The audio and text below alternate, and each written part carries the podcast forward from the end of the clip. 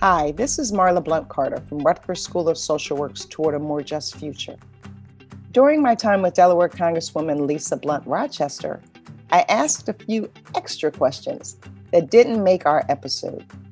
Here's a rapid fire with Congresswoman Blunt Rochester. What is your proudest achievement? Proudest achievement.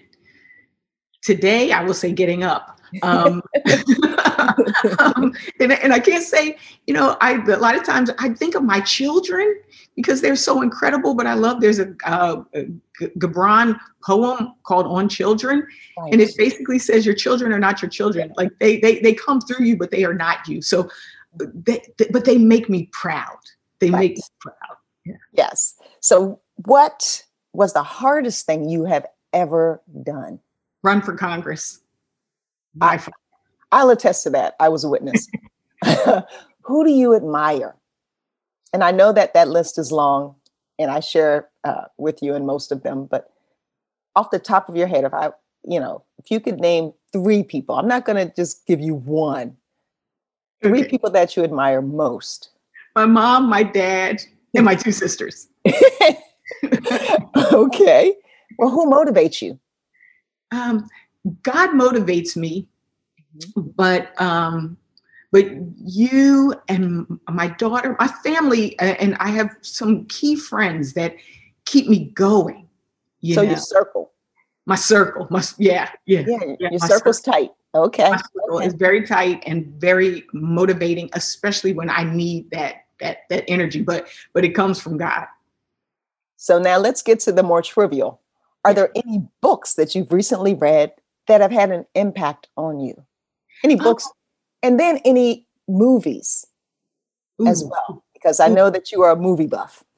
Oh man, let me see, let me see, let me see. Um, books. So I just read a book that I cannot remember the title of, and it's killing me. I can't remember if it was uh oh, it was this book about the, the, your daughter turned me on to it about um, this family from Africa. They're oh, homegoing, homecoming. Home, homecoming. Yes, yeah. Mm-hmm. That was so. It was really. You know, I was actually in the middle of reading Caste mm-hmm. and I wanted to like take a break. And even though this was not much lighter, the break, but right. it was. But I love writing and so like and i i'm, I'm a writer and so um, before that i had read the um, the the book by um, uh, Ta-Nehisi Coates the mm-hmm. um, water um, water dancer mm-hmm. yes oh that was so beautifully written mm-hmm. as well so I, I love books but you know i'm a movie buff um yes you are movies are, are are my thing and and right now i feel like i've like seen so many different things, but the but uh, that one night in Miami was the, oh, one right. of the most recent ones that I watched. That oh man, I just love that. It was so powerful, powerful. Okay, that's fantastic. And you know, sadly, this is rapid fire, and we didn't get a chance to include um, a big part of who you are in our interview, which is that you are a writer. So I'm glad that you did share that with everyone, okay. and that's why the the book is is a hard thing for you to do because you love books as well as movies. So eh, now let's get to the last rapid fire question. Um, oh, and I'm reading Barack Obama's book right now, though. That's oof. Okay. And I'm listening on Audible. Yeah. So, what's the greatest lesson that you've learned, and who or what taught you that lesson? What's the greatest lesson? Let go, let God. Mm. It's the lesson I'm still trying to learn. Mm-hmm. Um, I, I, wish I could say I fully have fully learned it. And who has taught me this lesson? Um, life. Mm-hmm. Um, mm-hmm. Charles, when Charles died, um, that was really, really probably the most transformational moment of my life mm-hmm. um, in terms of every single emotion and living it. And that's why I say, even getting up sometimes for many of us is an accomplishment. Right.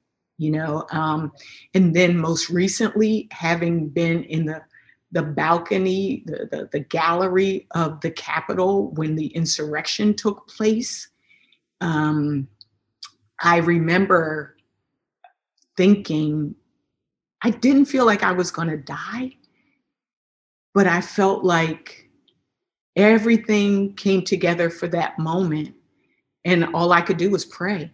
Wow. And I knew I don't have bullets, I don't have power over these people, but I have the power of prayer and the letting go mm-hmm. and letting God take mm-hmm. care of us. And that's, I learn it every day. I learn that lesson every day. Well, thank you for the rapid fire. Thank you for sharing your wisdom. And thank you for joining us today. Thanks, Marla.